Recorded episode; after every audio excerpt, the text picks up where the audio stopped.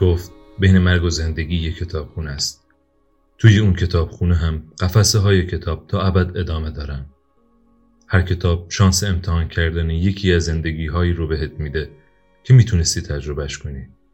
تا ببینی اگه انتخاب دیگه ای کرده بودی چی می‌شد. اگر شانس این رو داشتی که حسرت هات رو از بین ببری کاری متفاوت از اون چه کرده انجام می‌دادی مکالمه ای درباره باران. نوراسید 19 سال پیش از آن که تصمیم به مردن بگیرد. در گرمای کتابخانه کوچک مدرسه هیزلدیم در شهر بدفورد پشت میز کوتاهی نشسته بود و خیره به صفحه شطرنج نگاه می‌کرد. چشمان خانم علم کتابدار کتابخانه برقی زد و گفت نور عزیزم طبیعیه که راجع به آیندت نگران باشی. خانم علم نخستین حرکتش را انجام داد. اسبی از روی ردیف مرتب سربازان پیاده سفید رنگ پرید. معلومه که به خاطر امتحانات نگران میشی. اما می‌تونی هر چیزی که دلت بخواد بشی. نورا به احتمالات ممکن فکر کن. هیجان انگیزه. آره فکر می‌کنم همینطوره. تمام عمرت هنوز پیش روته. تمام عمرم می‌تونی هر کاری بکنی. هر جایی زندگی کنی. مثلا جایی که مثل اینجا اینقدر سرد و مرتوب نباشه. نورا مهره سرباز را از دو خانه جلو برد.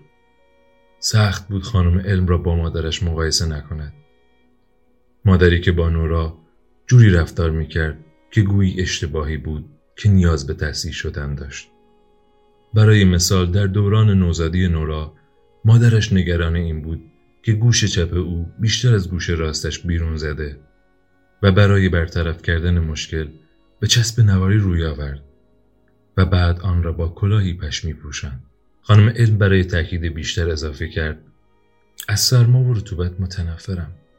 خانم علم موی خاکستری کوتاه و چهره بیزی شکل مهربان رنگ پریده و نسبتا چروکیده داشت که بالای لباس یق اسکی سبز لاک پشتیش خودنمایی می‌کرد. سن نسبتا زیادی داشت اما نورا همچنان در مدرسه با او بیشتر از همه احساس همفکری می‌کرد.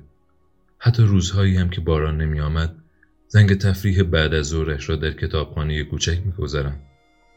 نورا به او گفت سرما و رطوبت همیشه با همدیگه همراه نیستن. جنوبگان خوشترین قاره روی زمینه. عملا مثل صحراست. خب فکر می‌کنم باب میل خودت باشه. به نظر من به اندازه کافی دور نیست. خب شاید بتونی فضانورد بشی. می‌تونی توی کهکشان سفر کنی. نورا لبخند زد. بارون توی سیارههای دیگه از اینجا هم بدتره. از بدفورد شاید بدتر. توی سیاره زهره از اسید خالصه. خانم علم دستمال کاغذی از آسینش بیرون کشید و با ظرافت در آن فین کرد. می‌بینی؟ با این مخی که تو داری هر کاری که بخوای می‌تونی انجام بدی. پسرک موبوری که نورا می‌دانست چند سالی از خودش کوچکتر است دوان دوان از پشت پنجره باران زده میگذشت. یا دنبال کسی بود یا کسی دنبالش میدوید. نورا از وقتی برادرش رفته بود بیرون که می‌رفت احساس بیپناهی می‌کرد. کتابخانه برایش مثل پناهگاهی کوچک از جنس تمدن بود. بابا میگه همه چیزم رو حروم کردم.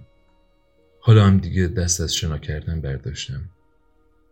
خب راستش دوست ندارم این حرف رو بزنم. ولی به جز سری شنا کردن کارهای دیگه ای هم تو این دنیا هست. امکان زندگی های متفاوت و زیادی پیش روته. همونطور که هفته پیش گفتم می‌تونی یخچال شناس بشی.